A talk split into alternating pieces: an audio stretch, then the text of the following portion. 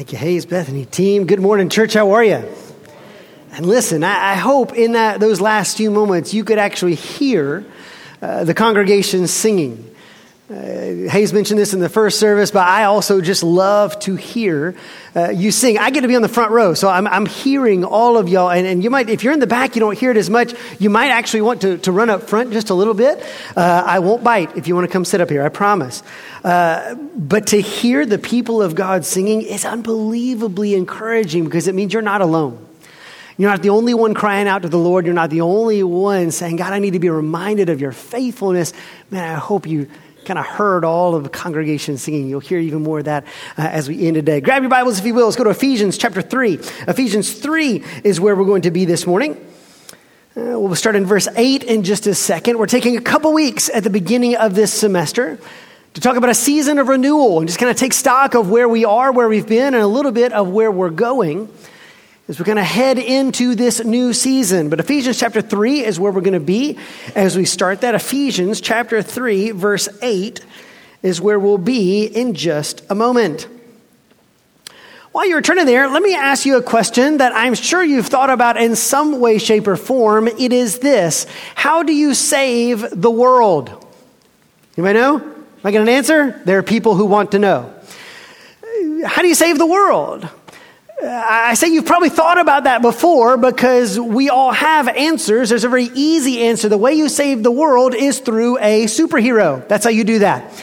For the past 10 years and more, we've all been going to the movie theaters to watch superheroes save the world. Every Marvel movie that comes out, the stakes are always that high. The world is at risk. The universe is at risk.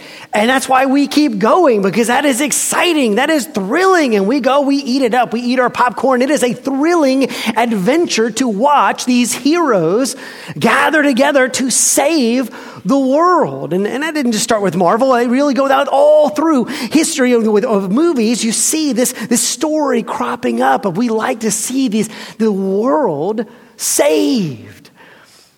The problem is, is that when we leave the movie theater and we come out of that dark room and the popcorn is all gone, we still find ourselves in a world in need of saving, do we not? That's where we find ourselves today right now in Alabama, there are no free ICU beds because we're all still dealing with a pandemic that is well into its second year that continues to ravage the entire world. We've been watching on the news this week as countries implode. And we're asking the question how do we get here and what do we do and, and how, how would we even begin to help? And we don't know we would say the world needs to be saved. And that's just on the world stage. That, that doesn't even get into the smaller dramas and the smaller chaos and tragedies that we're all dealing with. But as we look around, we realize that there's no superheroes, no capes, no superpowers, no people like that to turn to to fix it all. And yet the world still needs to be saved. And so, what do we do? How do we deal in the real world in the midst of that? And into all of that chaos, God has an answer to that question. He absolutely sees the chaos of our world. He sees the brokenness of our world and says, No, I have a plan to actually save the entire world. It's the same answer it has always been. God says there's going to be an answer, and that answer comes through my son Jesus Christ. I'm going to bring salvation, not simply for the temporary problems of this world. I'm going to bring a solution to all of the problems, to the sin that has broken every single man, woman, and child on this planet, to the death that plagues every single person who has ever lived. I can bring salvation. I can bring eternal life through Jesus Christ. There is a plan to save the world. And that's something that probably most of us know. Most of us believe. It's why you came here this morning. But I wonder if we understand the fullness of that plan where God says, now, though, not only am I going to save the world, but I'm going to involve you in doing it. And that changes the game for everyone. I want you to see what that actually means in the text today. So look at Ephesians chapter 3, uh, verses 8 through 10 is where we'll be as we begin. Uh, this is just a small section of verses that has always just blown my mind. I don't think I've ever preached uh, specifically on verse 10, but this is one of those verses just that kind of sticks out. Those verses that you read and, and you instantly recognize there's more going on here than what I understand. This verse says more than what I can really put my mind around. And so listen to these verses. Paul says this to the church at Ephesus, starting in verse 8. He says, To me, though I am the very least of all the saints, this grace was given to preach to the Gentiles the unsearchable riches of Christ and to bring to light for everyone what is the plan of the mystery hidden for ages in God who created all things, so that through the church, the manifold wisdom of God might now be made known to the rulers and authorities in the heavenly places. Let's stop right there. That blows my ever loving mind. That is a crazy set of verses. There's so much right here in just three verses that, that opens up a window into a world we don't fully understand. Look at some of the phrases you see that. He, he reminds us here at the end that there's literally, there are heavenly places where there are rulers and authorities. We don't even get names for them. He'll say more about that in chapter six, but he says there are cosmic powers, principalities. There's a whole realm here that you and I don't typically see. It's a reminder that there's more going on in reality than what we understand. There's more going on in the universe than what you and I are fully aware of. We get our reality, but there's literally more of that. We're reminded that God created all things, that God, by his will, spoke the universe into existence. And then more than that, he says this there is a plan, a mystery that's been hidden for ages that God is now revealing. It means that from the very beginning of time, God has a plan. He says, I'm not making this up on the fly. I'm not just adjusting it. From the very beginning of time, I have a plan that I am unfolding. And people have tried to figure it out. They have looked into these things. Even angelic beings long to look into these things. They could not see it. But now God is beginning to reveal this to the world. And what is he revealing? The unsearchable riches of Christ. He says, Paul has this privilege of preaching the gospel, the unsearchable riches of Christ. You cannot get to the end of him. He is that good. He has that much in him. He has that much life. They are the unsearchable riches of the gospel of Jesus Christ that anybody who calls on the name of the Lord can be saved. Just like Paul, anybody, no matter who you are or what you have done, there is a love, there's a life, there is an acceptance in the God of the universe that is unfathomable. And that is what Paul gets to preach, but he understands he hasn't even gotten down to the end of it. But verse 10, you get the craziest thing. In verse 10, it says this so that through the church, the manifold wisdom of God might now be made known. This incredible plan, these unsearchable riches of Christ, are going to be revealed to the universe through the church. Let me get a little bit more specific. This amazing universal plan, these unsearchable riches of Christ are going to be revealed to everyone in creation through you and me. That is what he just said. And that is mind blowing and terrifying. Because I don't know about you, but that doesn't sound like a good plan, does it?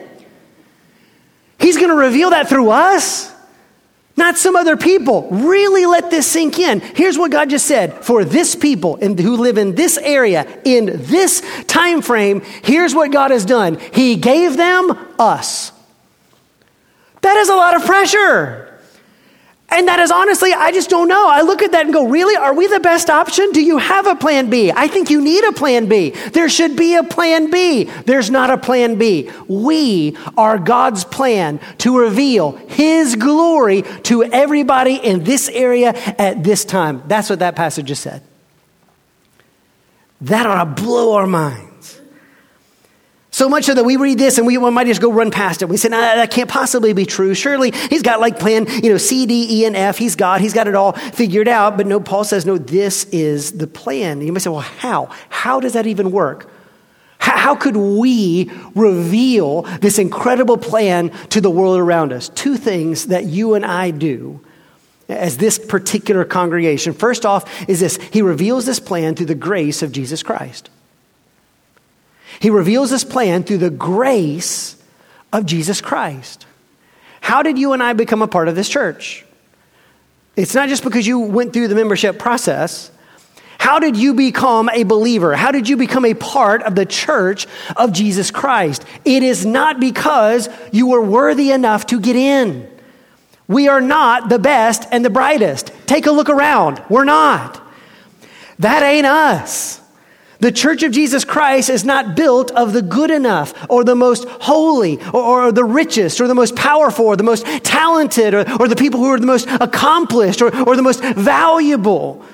God does not build his church out of people who have done enough or made enough or achieved enough or accomplished enough. He says, No, my church is made up of the broken, of the sinful, of people who don't deserve it. Paul understands that. Look what he says right here. He says, I am the least of all the saints. Paul says, I do not belong in this church. I used to persecute this church. Paul says, I know for a fact that I used to, to chase people down and, and, and torture them for believing in Jesus Christ. I don't deserve to be here. And yet, the great God of the universe loved me and gave his life for me. He saved me when I did not deserve it. He didn't just fail to destroy me. He didn't just give me mercy. No, on top of that, He gave me forgiveness.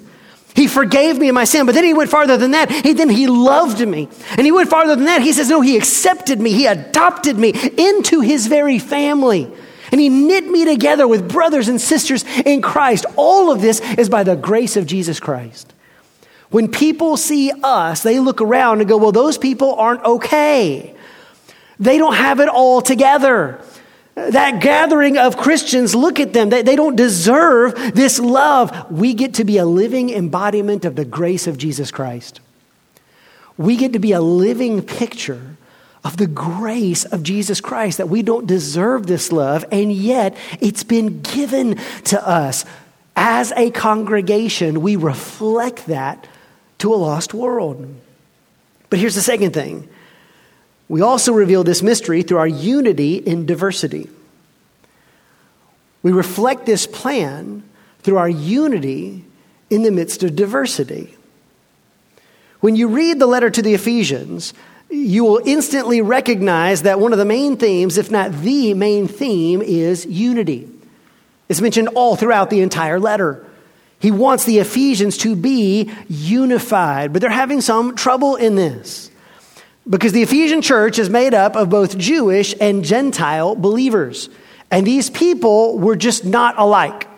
Culturally, they were just very different. The Jewish believers had grown up in the Jewish faith. They were aware of Moses and, and David and Abraham and the covenants and all the stories and the, prophets. They had all the, the prophecies about the Messiah. They knew the name Yahweh. They knew the one true God. They, they were a part of God's chosen people. They, they had all these traditions that, that went back centuries. They they had grown up in it. All of them had been steeped in this culture. And now they had found the Messiah in Jesus Christ. But the Gentile believers were different. They hadn't grown up with any of that. They had totally different traditions. They were polytheistic. They had believed in lots of different gods. They had different moralities. They valued different things, and yet they too had found forgiveness and salvation in Jesus Christ. And God didn't say, hey, put the Jewish believers over here and the Gentile believers over here. He says, no, I'm going to put you together as one.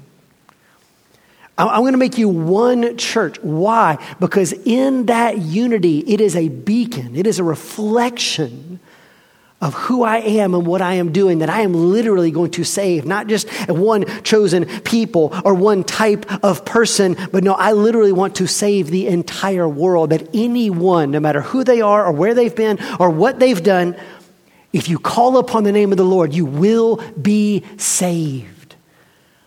Our salvation in Jesus Christ cuts across all lines. It cuts across cultural lines, racial lines, political lines, economic lines, our, our personality differences. It cuts across all of those that God grabs these very disparate people, different generations, different ages, different dispositions, different everything, and He unifies them together in Jesus Christ. The gathering of God's people reveals His plan to bring a salvation to the entire world. That's what we do. Just by our existence, God has a plan to reveal all that through the church. You can actually see this in a very particular word. Look at verse 10, uh, and it says this so that through the church, the manifold wisdom of God. That's probably a word we don't use very often. Uh, I just noticed this that in Great Is Thy Faithfulness, it uses that word manifold witness. Did you see that? It's a very unique word in the Greek. It's a poetic word, it's a compound word, uh, but, it, but it means this it means multifaceted. God's wisdom is not monolithic, it is complex. It is multifaceted. The picture is of like a, like, like, a multicolored tapestry with all the different weavings there, or even like a, like a bouquet of flowers where you look at a bouquet of flowers and it is one beautiful piece, but it's made up of all these different shapes of flowers. They're all different colors, they're at different heights, but you put them all together and it creates this one beautiful whole. That's the wisdom of God. That the more you delve into it, you see all these intricacies, you see all these differences. It is a complex tapestry that God weaves, and we literally are a reflection of that as He takes all of our different personalities, all of our different peoples, and He weaves them together into this one unique whole. It is a reflection of the very wisdom of God. This is what God is doing through us. He says, This is what I want you to be. And so part of God's plan is to reveal all of this through us. And I don't know about you, but that is just a very sobering reality to me. There's just a lot of pressure that is attached to that. That feels, I don't know, it doesn't feel so wise at first, does it not? It feels honestly like it felt when I had to bring my daughter home from the hospital. Parents, do you remember this? When you brought your first child home from the hospital? That is a terrifying thing. When we went to the hospital, I mean, look, we had a baby, it went awesome, but you are surrounded by nurses and people who know what they're doing, right? They do this a lot. They're, they're aware, they understand, and if there's a, a problem or an issue, they're only like 10 feet away, and you can go talk to them and you can get help, and there's all these people who come in to train you and help you. But after a couple days, they go, okay, time for you to go. And we're like, no, that sounds like a bad idea. Please do not send us home. Do you know us? Look at us. We don't know what we're doing. There are no nurses at home. You people are not going to be 10 feet away. You're going to be way far away. And what are we going to do? This just doesn't seem, they're like, bye. Like, I, what am I going to do? And then you go home, terrified. And, and it works out. Kinda. I mean, you know, you figure it out. You just, you do all right as a parent. But it is sobering because you're thinking, surely you shouldn't be entrusting this life to us. Surely we don't know enough. If you don't have kids, maybe you felt that way when you became the head of a team or the head of a project or you took on a new job or a new opportunity and you recognize, wait a minute, the buck has to stop with you. You are now that person. You go, well, wait a minute, I don't know if that's such a good idea. Because you know you don't know everything. You don't, you don't have everything under control. Hey, the Lord says this hey, even though you don't know everything, I'm, I'm going to do this through you. I'm going to do this through you for this people right here in this valley. At this time in 2021, God, in His infinite wisdom, has given them us. We are the people to reflect God's glory to this area. And while that's sobering, it is also the reality. And God is inviting us into that journey. The question is will we join Him in His plan to save the world? Will we join him in his plan that he is unfolding? Not our plans. Will we join him in his plan as he brings that salvation to the world? And that answer for most of us would be yes. That is why we came this morning. It's why we say, Adam, I'm a believer in Jesus Christ. But we need to be open, or not just open minded, but we need to recognize that this is going to require some work. Because if we jump onto this plan, it is not always easy it does require some work. Uh, a lot of times when I, I, I, talk to different you know, ministers, and I've heard this throughout the years, I hear a lot of people say, Adam, we just want to be an Acts 2 kind of place. We want to be an Acts 2 kind of church. You guys remember what happened in Acts 2? It's Pentecost. Uh, 3,000 people get saved. The Holy Spirit falls, fills everybody. Man, it is a massive, amazing revival.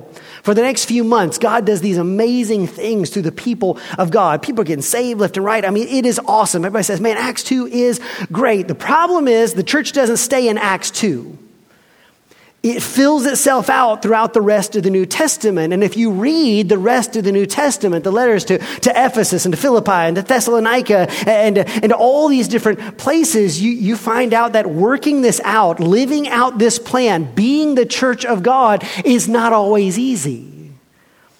I mean, we see that here in Ephesus, and they're having trouble culturally. They're having trouble bringing these two cultures together. It, was hard. It, didn't happen overnight. If you read the letter to the Thessalonians, both of them, you'll find that people have theological problems.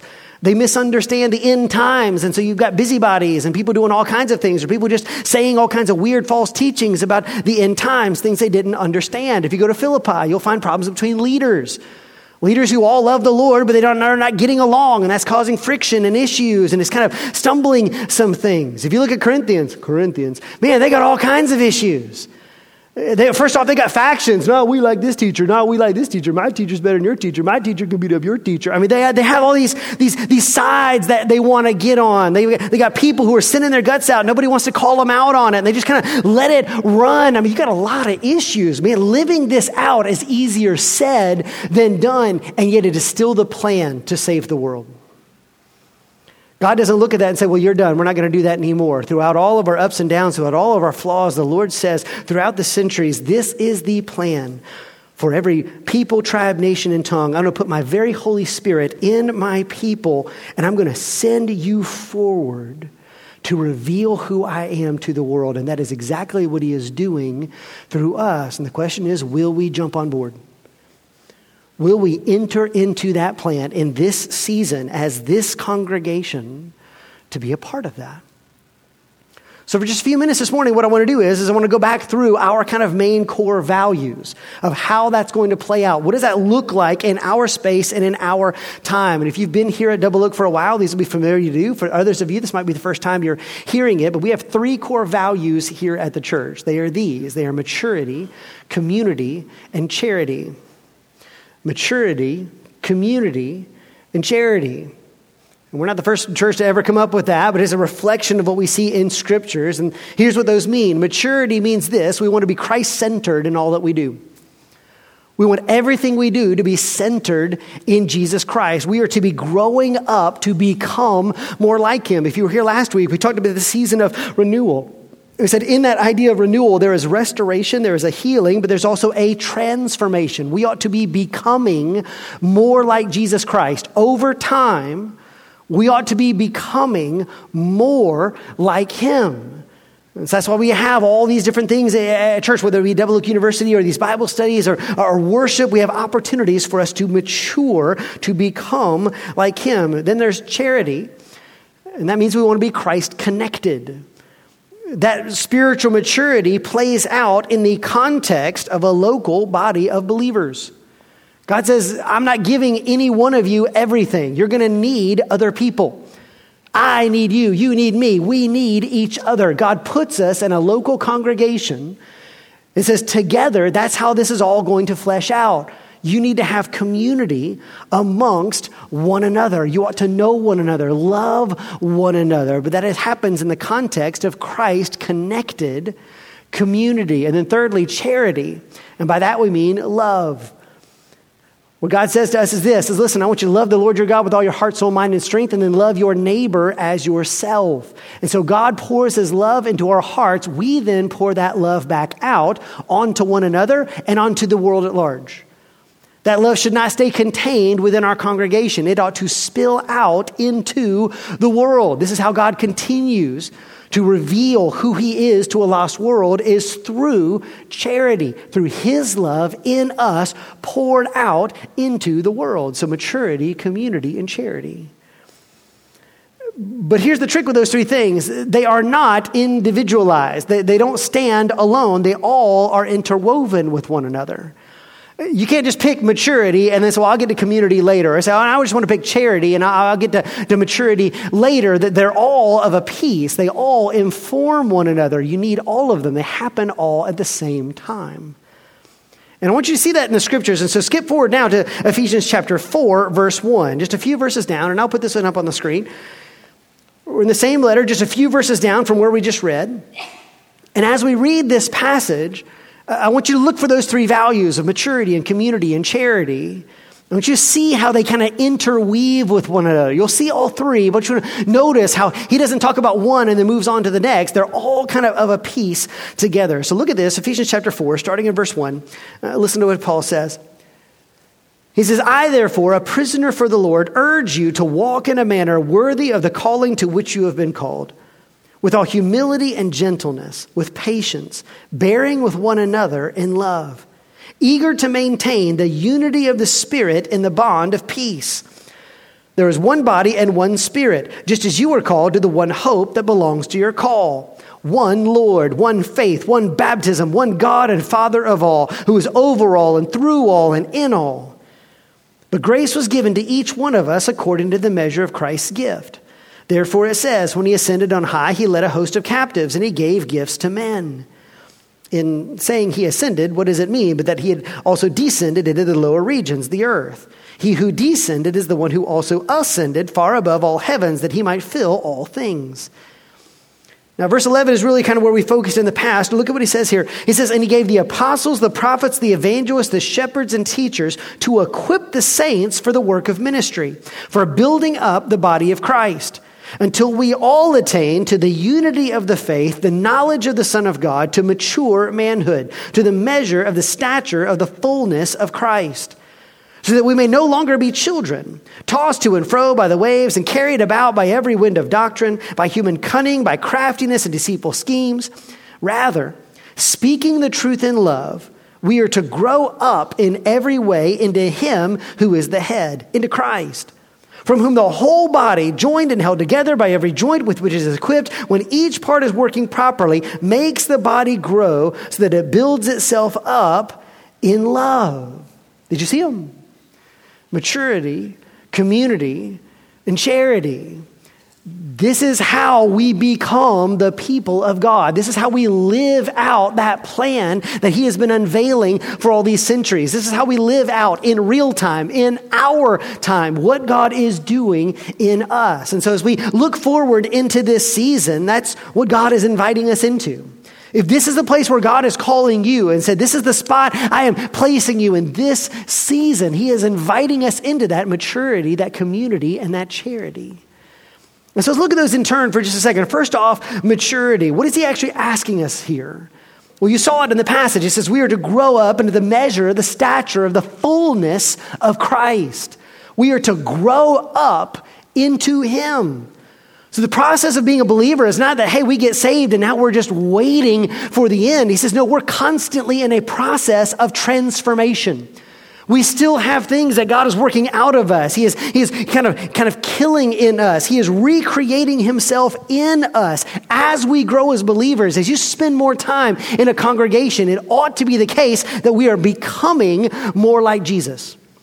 You ought to see that transformation in yourself. As we head into a new season, you need to recognize that, look, God's brought maturity to you. He's done some things in previous seasons that might prepare you now to do some new things. Maybe some things you've never done before. You didn't think you could do before. God's brought some maturity and says, Hey, I, I want you now to step into a new role as you continue to grow to become like me. Again, this is why, though, we offer ways for you to do this Bible studies and community groups, uh, men's and women's Bible studies, uh, places for you to grow and study and learn. Double Oak University, where you can fill in gaps in your, your spiritual development. But you have the choice as to whether I'm going to invest in that maturity or not. Whether we're going to invest and say, listen, I, I choose this. I choose to continue this process, to put myself in a place where God can continue to transform me. Because I don't know if you recognize this, but we're already starting to get busy. Have you noticed that? Remember right there in the pandemic, we said, oh man, we slowed down. We'll never go back to being as busy as we were. Y'all remember that? And it's already happening. where everybody already is demanding all of our time, everybody's expecting us to do everything, and we just can't do it. Which means this we're not going to be able to say yes to everything. You cannot. There is not enough time in the day. You're going to have to make choices, prioritize, and say, where am I going to invest my life? And the question for us is, is am I going to invest in my own spiritual maturity? Am I going to invest in my spiritual growth in my family? Am I going to invest to say, God, I need you to continue this process of transformation? And look, we're not just talking about self improvement here. God is saying, No, I don't just want to help you a little bit. I want to transform you to be who I always made you to be so that you can experience eternal life both here and in the life to come. But that requires a commitment to maturity.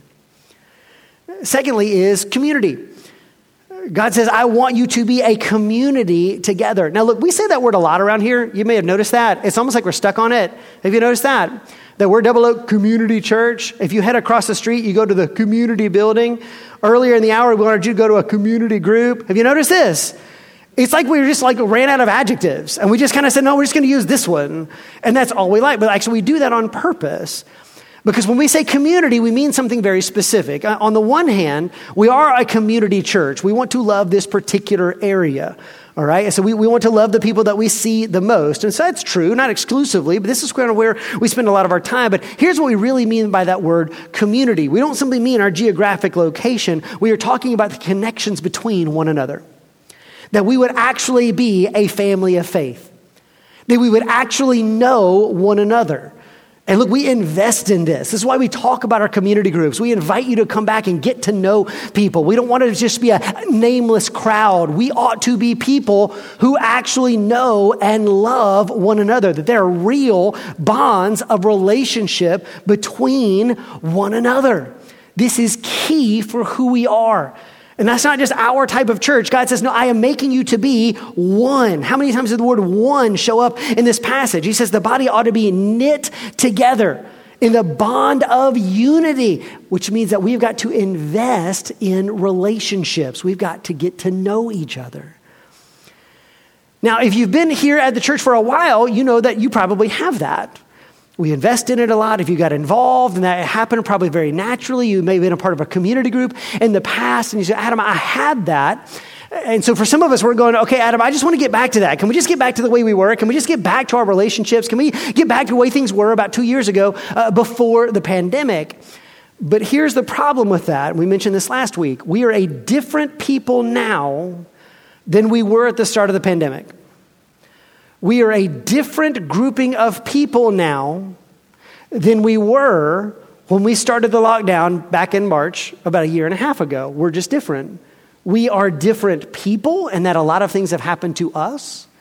But we're also a different group of people. There's a different group of people in the room now than there were 18 months ago.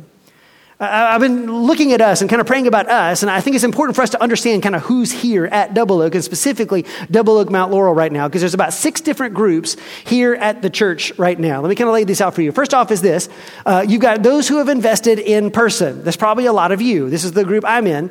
These are people who have been here in person the entire time. Okay, except for the lockdown, and if you're here during lockdown, that's called trespassing. Stop doing that. But other than that, you, you were here. So, Adam, as soon as the doors are open, dude, we're here, we're in, these are my people, I'm invested in, in this place.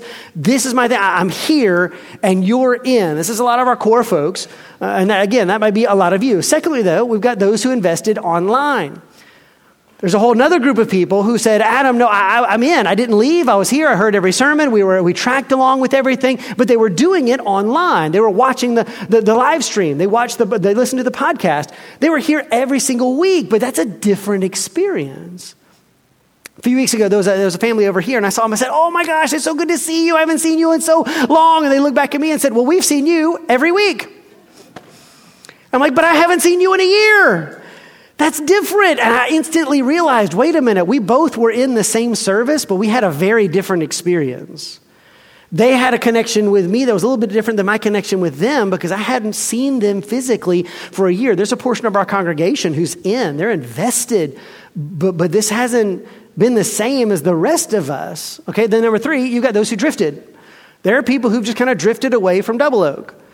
Maybe they were, you know, not super constant in their attendance before, but especially during the pandemic, they just kind of drifted out. They weren't watching every week. They didn't come every week. They've just been kind of drifting away from the connections here. And that's kind of changed over the course of a year and a half or two years, but, but they don't feel very much as connected. They would still consider this their church, but, but they just haven't been here for a long time. Then number four, there's people who've left.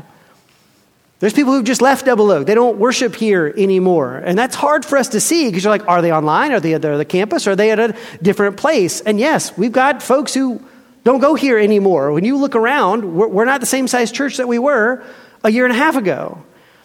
But look, those people have left for a ton of different reasons. Please do not make the assumption that because you know why one couple left, that you know why everybody left, because you don't.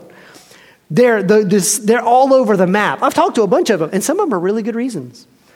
Sometimes God just calls people to move to different places. You're going to see that in just a second. But, but some people are not here. So when you're coming back to your community group, it's not the same group of people because not all the same people are coming back. Some of them have gone to be at a different church. Number five, though, we've got those who came during COVID.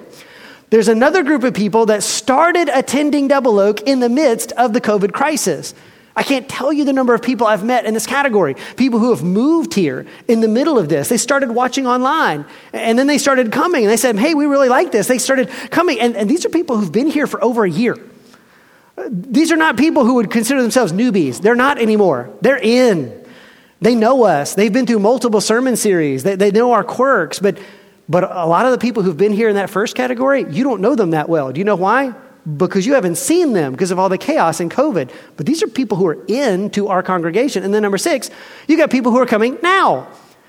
That might be you. You may say, Adam, this is my first week here. Last week was my first week here. Just like every year during August, we typically see a bump up, a spike in attendance as people come to new places. And God might just bring you here now. Say, Adam, this is great, but I'm brand new.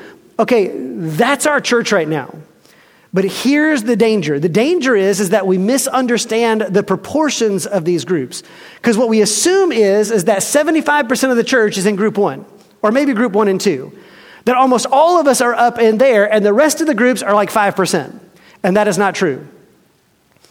There's also the assumption on the back end. If you're brand new and you just came here today, you're in group six, and you said, you just assume that 75% of the church is up in one and two. You said, I'm the new guy. I think everybody here knows each other. Obviously, I don't. I just got here, but everybody here already knows one another. That is actually not true. Here's what's closer to the truth there's about 15% in every group. And that's a whole different ballgame. That is a whole different configuration of our congregation. That is a different configuration of our relationships. And if this is our community, if this is who God is calling us to be now, then we're going to have to do some work to reconnect with one another. Even for those of us who might be in groups one or two, you say, Adam, I've been here. Guess what? There's a lot of new people. There's going to be new dynamics in community groups. There's going to be new people with new giftings we're going to need to get to know. God might be using you in a, a new way. Hey, guess what? We're all going to have to really invest in reconnecting with one another. And P.S., this is not just our church, this is every church in the area. I'm talking to all the pastors. We're all seeing this. God is doing something in the entire church of Birmingham and probably in the country, okay, where He's just moving things around. But if we are going to have true community, we're going to have to invest in getting to know one another, invest in community groups, invest in new friendships, invest in spending time to know one another. It's not going to happen overnight, but if we are God's plan, it is imperative that we actually get to know one another once again, not who we were, but who we are today. That is the state of our community. And then, thirdly and finally, there's charity. God says, I want you to love one another. I hope you notice this in the passage. In verse 11, he says he gave the apostles, the prophets, evangelists, and shepherds and teachers to equip the saints for the work of ministry. Did you catch that? Not equip the elders, not equip the pastors, not equip the full time people, but that the job of all of those people is to equip the entire congregation that we would then do the work of ministry out in the world. God has gifted every single one of you, if you're a believer. He's given you very particular gifts. He's doing very particular things in you. And if He has brought you here at this time, He says, How then does God want to use you to pour His love into other people? We talked about Give United at the beginning of the service. Listen, you, you might have a new organization or know a group. God might call you to, to volunteer in a new place or to serve in a new way. But God says, listen, I, I want you to love one another. Don't assume that somebody else has made that phone call. Somebody else has gone to see them. Somebody else has taken them a meal. Somebody else has done this. What if we just decided to say, man, regardless of whether somebody has or not, I'm going to choose to just pour out the love of Jesus Christ on the people of this congregation and on the people of this area. What happens when we become a people who shamelessly lavish the same grace that has been given to us in Jesus Christ on the people around us and on the people all in this area. When we do that, this is what reveals who God is and what He has done to a world that is desperately in need of salvation. This is God's call for us today, right now. Not for some other group, for this group of people, the very same normal people sitting, relatively normal people sitting next to you in this room. This is his call for us. The question you and I have to tackle is are we going to join the Lord in his plan to take that love and salvation to a world in desperately need of it? So do this for me. Bow your heads and close your eyes for just a moment.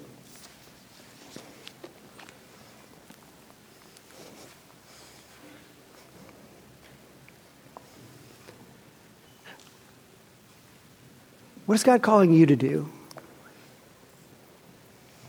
With heads bowed and eyes closed, that, that may be a question you've thought about before, but maybe it's not. Maybe we just kind of assumed we could just pick up where we left off and, and go back to things as, as usual, but we can't. Maybe you just started coming to Double Oak and you thought, maybe it'd be, it'd be forever before you really felt at home here, or, or you could be a part of what God is doing, but what, what if that's not true and you could jump in immediately? What if we just expected that we would go back to serving in the same way we've always served, but God has a new opportunity for you or a new way to love and serve in this coming season? Regardless, God has you here today. He's trying to say to you something today.